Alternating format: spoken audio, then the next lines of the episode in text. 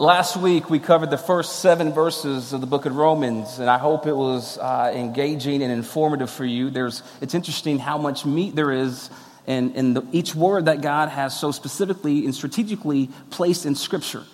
Uh, there's purpose behind everything that God does, even when sometimes we can't see it in the forefront. And those seven verses, I hope it blessed you. It certainly blessed me as I studied here's what I want us to know. These next verses, we're going to go um, from verse 8 and we'll stop at 17 today. Uh, this is almost still like Paul's introduction. Now, I want to urge you and encourage you to be sure to, to, continue to follow us through these chapters because Paul gets into some really good, deep theological stuff. He is going to deal with the end times in Romans chapter 9. Uh, we're going to talk about election. Uh, when we get to Romans 13, we're going to talk about what do we do as, as Christians? How do we respond to immigration? What does that look like for Christians? And so we're going to get into a lot of this stuff uh, simply because Paul is taking us through it. And so I just want to urge you and I encourage you. This uh, is known by many scholars, um, Spurgeon, Augustine, and the list goes on, uh, to be one of the most important books in, the, in all throughout the Bible. Now, I think they're all important, but I think you understand what this means that this book here holds so much theological meat it holds so much theological weight about what we believe and why we believe what we believe that I, I want to really urge you and challenge you.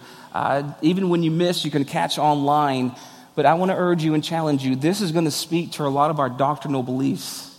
Uh, I mean, it's just saturated with it. Today, we're going to continue through what seems to be Paul's continual introduction to this chapter. Um, so, as we look at verse 8, I want to pull it up here. Uh, as we saw last week, um, Paul really gave an introduction, and I pointed out three things. One, we talked about Paul, uh, the author. And here's what I'm going to challenge you, and I'm going to challenge you every single week because I believe this is transformative for our spiritual walk. I'm going to challenge us to memorize a verse every week. Uh, the one I want you to memorize from last week, don't worry, it's like six words, is just Romans 1, verse 1.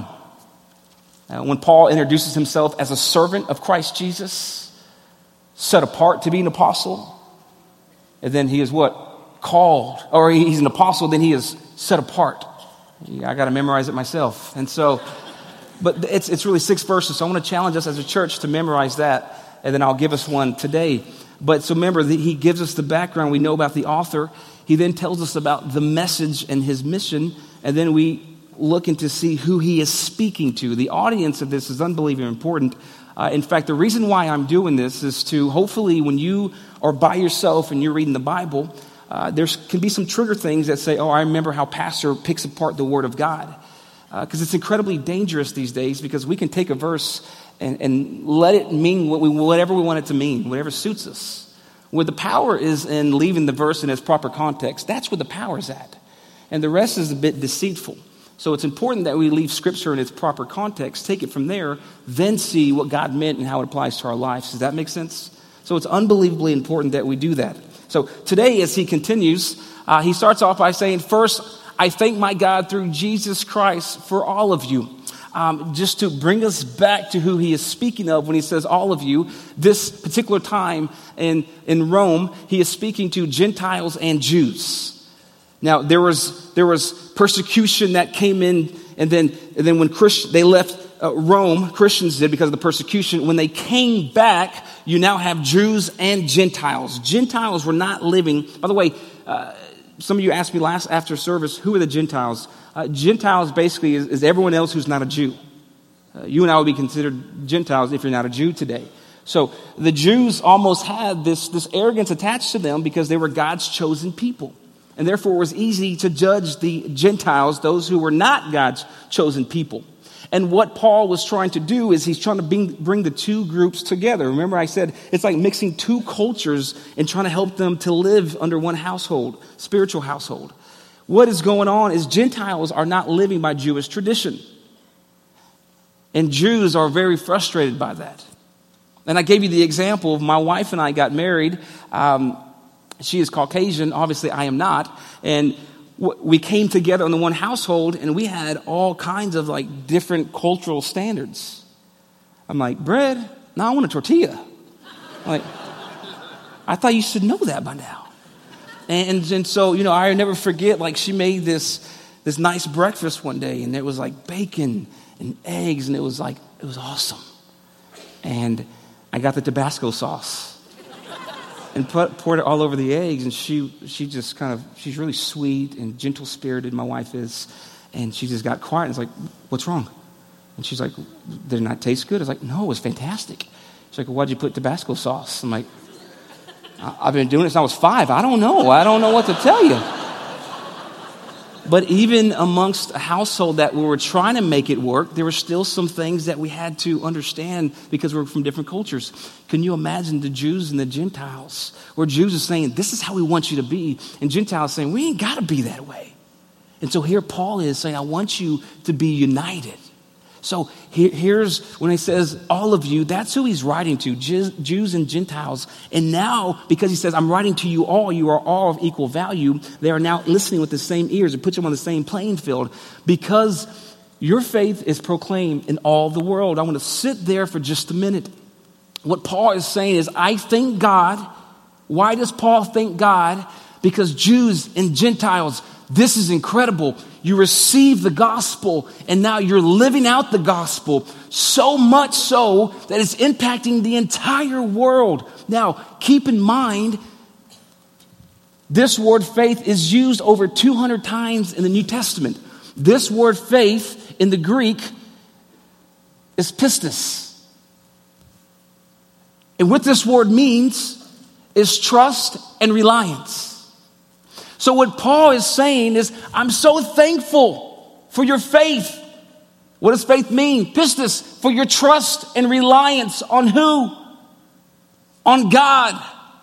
Now, here's what I also want us to know that some can say they have faith, but they don't have any fruit. Many Christians today, in fact, before I was a Christian, and I had to fill out on my form religion, I put Christianity. Why? Well, I didn't want to go to hell. Uh, so I said, I'm a Christian. Didn't know what that mean, meant or entailed. But if you were to look at my life, there was nothing in my life that said, he is a Christian. In fact, you would have looked at my life and said, that's certainly Satan's child. There, there wasn't anything about me from just watching me that said, I am a Christian and I am producing fruit. So, what Paul is saying is because of your faith, because of your trust and reliance. In fact, this word often in the Old and New Testament has to do with active trust and belief displayed through obedience. Listen to that. The way Paul said, here's how I know you're a Christian. Because you back it up. You actually have active trust and believe. It's active. It's not dormant. It's not passive. You are doing something with your faith. This is what he's saying. And how do I know? Well, it's displayed by the way you're living. In fact, active faith, active trust, and belief displayed through obedience is from the Old Testament to the New Testament. Rahab, hiding the spies, that was her faith. Noah, building the ark, that was his active faith. Abraham t- taking Isaac up to the altar to crucify him. Remember that? That was him being active and obedient to God. Now, why is this such a big deal? If you take a look at your Bibles here, remember verse 5? What is Paul's mission and message? Here's what it is. Here's what he says through whom we have received grace and apostleship to bring about the obedience of faith. What is Paul's desire? My desire is that Christians have active faith. Not a faith that doesn't move, but a faith that does something. Why? Why is it important for Christians to have active faith? Because through active Christians, God carries out his perfect will and plan, not only for your life, but for the plan of the world. Now, why does Paul so care so much that Christians are active? Well, as you continue in verse 5, here's what he says For the sake of his name among all the nations. When Christians are active in their faith, the gospel is advanced throughout the world. You want to know how I know that? This is Paul's desire. I pray that through active Christians, everybody comes to hear all around the world. Now, It's really God's desire. That's why it's Paul's desire. Did his desire work? Is God actually doing this? Let's pause. Look around you. You are a byproduct of this verse. Do you recognize that? That he cared so much because God instilled it in him that he became a missionary, planting churches everywhere, wanting everybody to hear the gospel of Jesus Christ. That somehow it got to us, and here we are today. That's a byproduct of God's desire and God's heart that all people will hear the word of God. Now, this is incredibly important here, especially for Jews and Gentiles. Remember, Jews thought, no, it's only for us. And Paul's saying, no, it's for every skin color. It's for every lifestyle. It's for every broken sinner. sinner. It's for everybody. And I want this gospel to, yes, get to the Jews, but I want it to get to everybody. Whoever listens doesn't have to perish, but have everlasting life. That is God's heart. By the way, that's one of our core values for the church that we are a church for all people, not just a certain class of people not a certain color of people, not a certain education level of a person. That, that the gospel is penetrated to everybody who will receive it and submit to it. That is our desire as a church leadership. So, why is that our desire? Only because it is first God's desire. So he says, now everyone's talking about this. I mean, can you imagine? If, if everyone's saying, hey, have you ever gone to North Phoenix Church? Those people are active Christians. They're not just fans, they're followers. How do we do that? Well, the majority of us have a workplace. You have a school you attend. It starts there.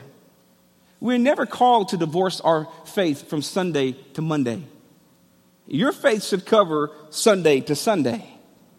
This is not a special occasion. This is the celebration of who we're worshiping. To be sent out to spread the good news out to the city. Through you being faithful in your workplace. Through you being faithful students in your schools, college students in your schools. Every single one of us have a part so that God can continue to advance the gospel. So, verses 9 through 13, I'm going to read this and I'll explain it to you. For God is my witness. Hey, you ever say when you have a conversation, for God is my witness? What are we saying when we say that? It's almost a self defense mechanism, right? I promise you, I'm not lying, for God is my witness. So Paul is defending something here, isn't he? He's having to defend something. We're about to find out what that something is. For God is my witness, whom I serve with my spirit in the gospel of his son, that without ceasing I mention you always in my prayers. Here's what he's saying. People in Rome, Jews and Gentiles, God is my witness that I have not stopped praying for you. God is my witness. I've been praying for you and I haven't stopped asking that somehow by God's will, I may now at, at last succeed in coming to you. What has happened? Paul has, this is the, the church that Paul has not visited. This is the church that Paul has not planted and created. He did not found this church. This church just happened throughout Christians who were there. In fact, it was probably a bunch of little bitty house churches. And so here's what they're asking, here's what they're kind of saying about Paul. For some reason, Paul doesn't want to come to Rome.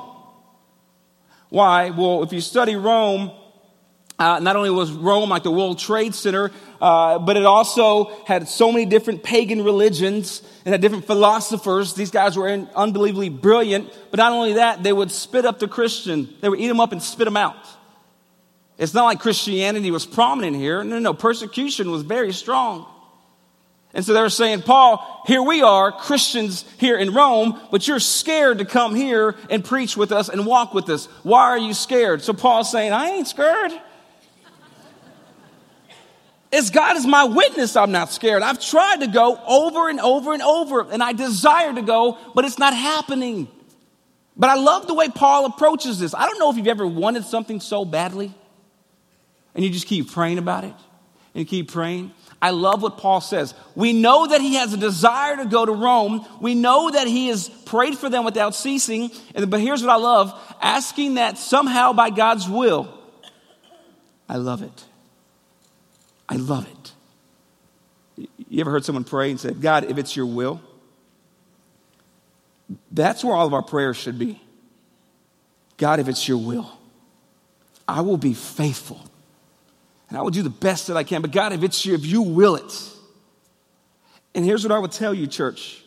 If you have been praying for something and you have not received it, and God is sovereign, well, then it may not be His will or it may not be His time. Do we understand that? If God is sovereign, we have to trust in His will. There's a lot of peace in knowing that God is in control. So, what he says is like, I've tried over and over, but if it's God's will, this is what God wants to happen, I promise you, God knows how to work things out. It will happen. So, as he goes on, here's what he tells them For I long to see you that I may impart to you some spiritual gift to strengthen you. That is, that we may be mutually encouraged by each other's faith, both yours and mine. Okay, what he is saying here, it's a continual really plea to help them understand that he wants to see them. Here's what he's saying. I don't want to have a consumer mentality. I really believe that when we hang out together, I am going to bless you and you are going to bless me. There is a mutual Proverbs 27, Proverbs 27, 17 going on. As iron sharpens iron, so one man sharpens another. Neither one of them had a consumerism mentality neither one of them had a consumerism mentality. They both wanted to mutually benefit each other, and that's what he is saying here. I want you to know, brothers, that I have often intended to come to you, but thus far I have been prevented. God prevented him in order that I may reap some harvest among you as well as among the rest of the Gentiles. What he is speaking here as harvest is really people who are lost and come to know Jesus Christ. Okay, let me fast forward through here. I don't want to major in the minor. Okay? Now, I love what he says. Verses 9 through 13, it's a plea. It's a, For God is my witness. I want to see you. I'm not afraid to go to Rome. Now, then he says this I am under obligation. Let's sit on this word right here. When you look at that word in the Greek obligation, what it means is that he owes it and he is in debt. He owes it and that he is in debt. So, what he is saying is, I am under obligation both to Greeks and to barbarians. I want you to see what he does here. Remember, Paul, incredibly brilliant guy. Look at what he does. Talking about breaking cultural barriers, he just wasn't a talker, he was a doer about breaking cultural barriers. These two are on the polar opposites of cultures. I want us to sit on that just for a minute. When you look at Paul's life, you can tell he loved all people because he would go to the Greek and he would go to the barbarian. Remember when your mom used to say, Stop acting like a barbarian? So here's what he's saying uh, these are foreign people, probably not very intellectual people, not very bright, not brilliant. Paul is breaking through two cultures and he's trying to unite them. And I love that he puts them in the same sentence because what he is saying is, I have a burden. I owe it to the Greeks. I owe it to the barbarians. I owe it to the wise and to the foolish. Why does he feel so obligated to them? Well, because first, he's obligated to God. He's first, this relationship affects this relationship. If you look at Paul's life and just watch him, I'm sure it's easy to say that's a man who loves all people. Look at the way he treats someone who doesn't have any money. Look at the way he treats someone who has a lot of money. He treats them the same. Why is he like that? Well, because he spent time with God. This kind of love is a byproduct of a relationship with Christ. Here's what I always tell our staff, and they do a great job at it, by the way. That our friend group, it is my belief that if we are going to carry out the gospel in a world who desperately needs to see it, I challenge my staff with this and I challenge myself. My friend group and people group should not all look like me, talk like me, and act like me. I should be a walking picture of the gospel of Jesus Christ and how he takes different cultures and how he takes different languages and how he takes the intellectual and the un- unintellectual and brings them all together. And they're united by one common ground the love of Christ. When we disciple somebody and we pour into somebody's life, it is my humble opinion that because of the gospel, we don't only go to those that we feel comfortable with, that we can relate to and understand.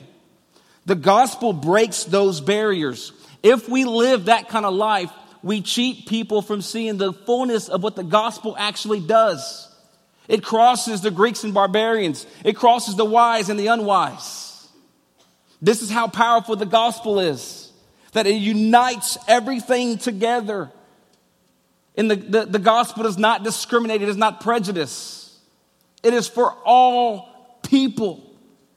That is what the gospel is. That is what Christians should be live, living out to love all people.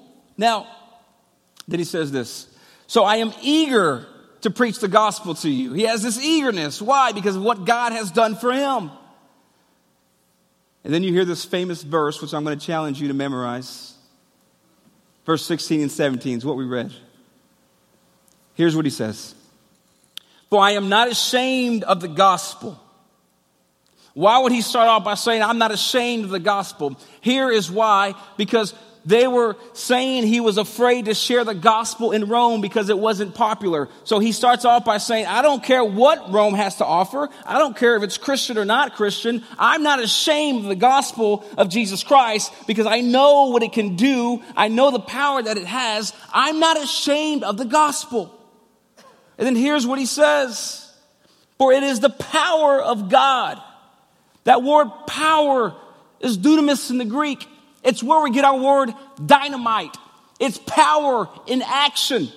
Here's what he is saying. I'm not afraid of the gospel. Why? This shows extreme confidence in what? In the fact that he understands the power of God. What a sad life it would be to live this earth calling ourselves Christians and never experience the power of God. Do you understand that God wants you to experience His power, His dynamite, and how He works? But it only happens through a Christian who submits fully and wholly to God. All of you. Now, I'm not ashamed. Why not? Where does your confidence come from? My confidence comes from the power of God. And nobody can stop the power of God. And that's why my confidence lies within the power of God. Why does your confidence lie in the power of God? And what do you expect to get out of the power of God? Here's what I expect to get to see salvation come to everyone who believes. Now, if you ask somebody, hey, when you die, do you think you're going to go to heaven? And I have this conversation often as a pastor, and they'll uh, often say, yeah. And then here's what I'll say well, why do you think that? And they'll say, I haven't murdered anybody. I'm, I'm a pretty good person. And my good outweighs my bad. I'm not, I'm attend church. I serve. I'm not a horrible person. Now, what they are unintentionally doing is putting power in themselves for their salvation. It's, it's pretty eye opening because um, you can write all the checks in the world, you can serve all the hours that you have, you can read all the scripture, but without power from God in your life, there is no salvation. There is no salvation apart from power of God. And so, what he wants them to understand is salvation, that this is rescuing, this is liberty, this is freedom. But it only comes from the power of God. Now, and here's what he says For in the righteousness of God is revealed from faith for faith, it is written, the righteous shall live by faith. Now, here's what I'm going to do for us as we're closing. This is going to pretty much end the introduction. These next several verses that come up next week, here's what's going to happen. Uh, what happened to those, if we believe that Jesus is the only way to heaven, what happens to those who never hear the gospel? Well, Paul answers, answers that next week. Now, here's what Paul is saying Christians, and I'll speak to all the Christians in the room. It shouldn't be a surprise when you tell your coworker that you're a Christian. Like, Christians should be the hardest working people in the workplace. Christians should not be the ones complaining about everything in the workplace all the time. Christians should be the ones serving. Christians should not be cheating time, should not be stealing money. Like it should not be surprised in the workplace if you invite someone to church, they shouldn't be like, "Whoa, you're you're a Christian?"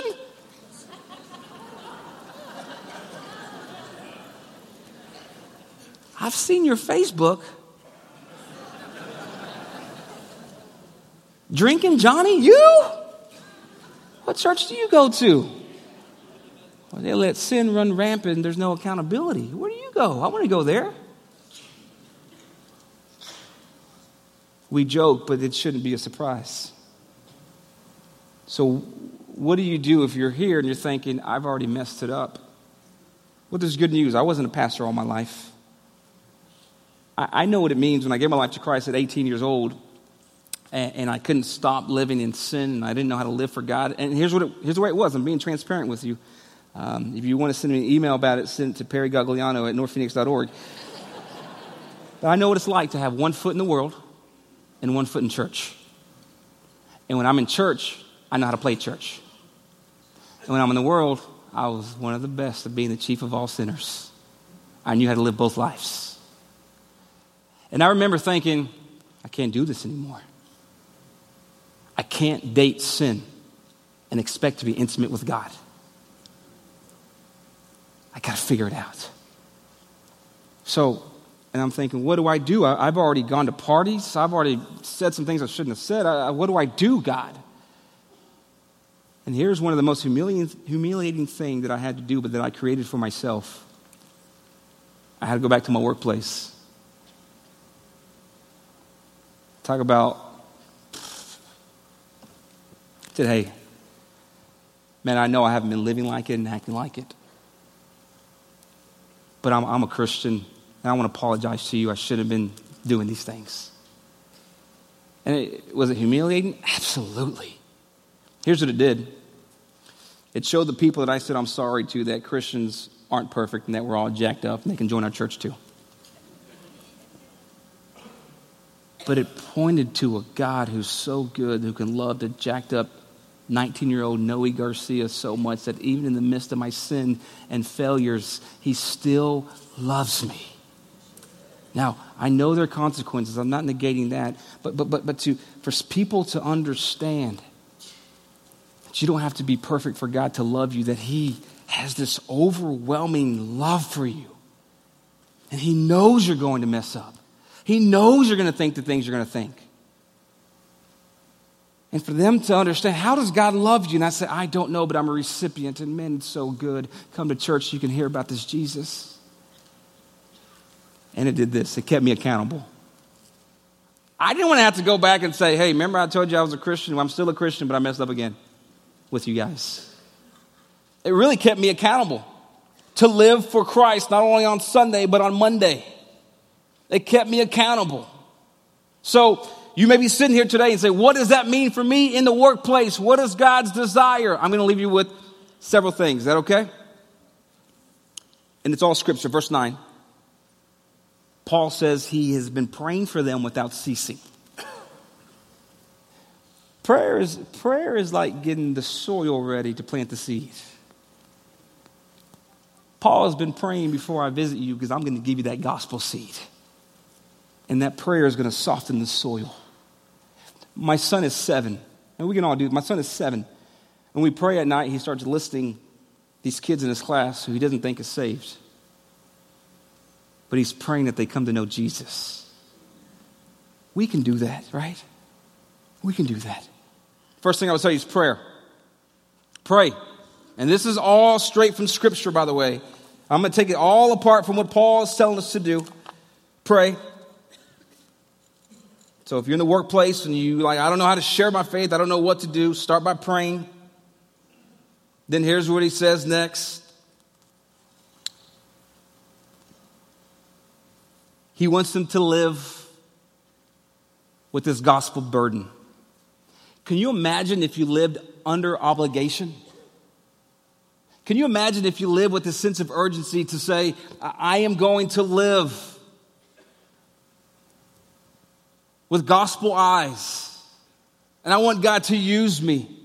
I owe it to God to share of His goodness. I don't want to hate, I don't want to hide this secret. So Paul says he has been living under obligation. And that's exactly what Paul is saying he, he will do. And I think that's exactly what we should do is live under obligation.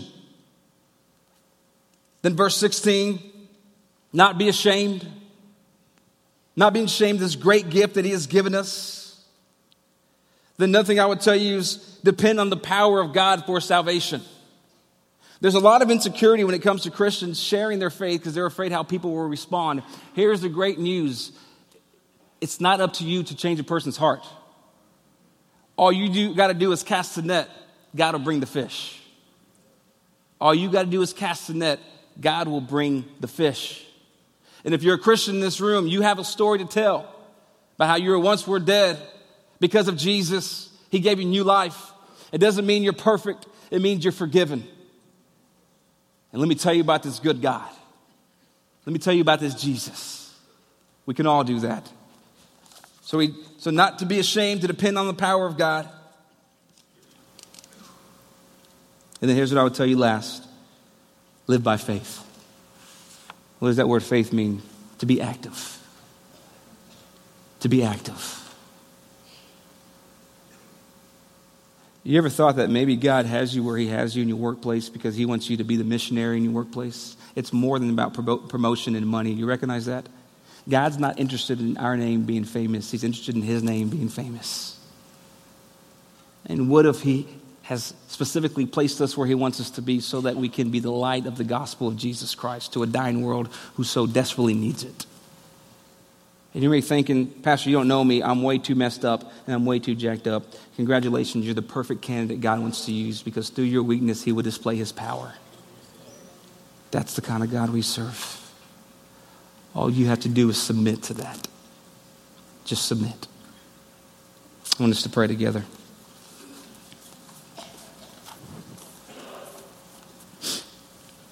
So I want to speak first to the Christians. I want to challenge you. Only you know, and God knows. What do you like at work? I mean, if you invited someone to church, will they be compelled to come because of the way you live out your faith? Are you cheating time? Are you complaining? Are you lazy? What, what do you like in the workplace? Are you living two lives? I, listen, I, everything I mentioned, I've been that person. Sometimes I still am. It's not who I want to be, but it's who I am sometimes. Then I will ask the rest of you, maybe, maybe you're here, and maybe you were like me, you just checked the box and said you were Christian, but you've never fully experienced the forgiveness of Christ. If you look at your life, you would say, Man, there are no fruit that says that I'm a Christian. Let me just tell you, you only produce fruit when you're connected to the vine.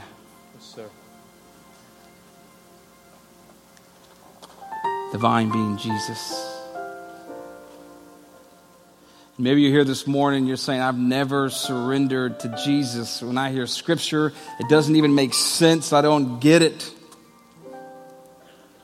I don't even know how he can love me, but I'm tired and I'm broken and I'm void. I just want to know I'm forgiven. I just want to know that I'm loved by God. That's all I want to know. And I've never known that in my life. Let me just tell you there's, there's good news that God gave his son to a broken world for people like us to die on the cross for our sins, that whoever believe in him shall not perish but have everlasting life, to have faith in Christ, faith that is active. Listen, if you're here this morning you've never surrendered your life to Jesus, here's what I want you to do. You just raise your hand and say, That's me, and I want to surrender this morning, all that I am, every area of my life. If You just raise your hand and say, That's me, that's me, that's me, that's me. Just raise it high so I can see you. Amen. Right in front of me. Anybody else? Just raise them high. Just raise them high. Say, That's me. That's me. That's me. We're going to have pastors come up to the front.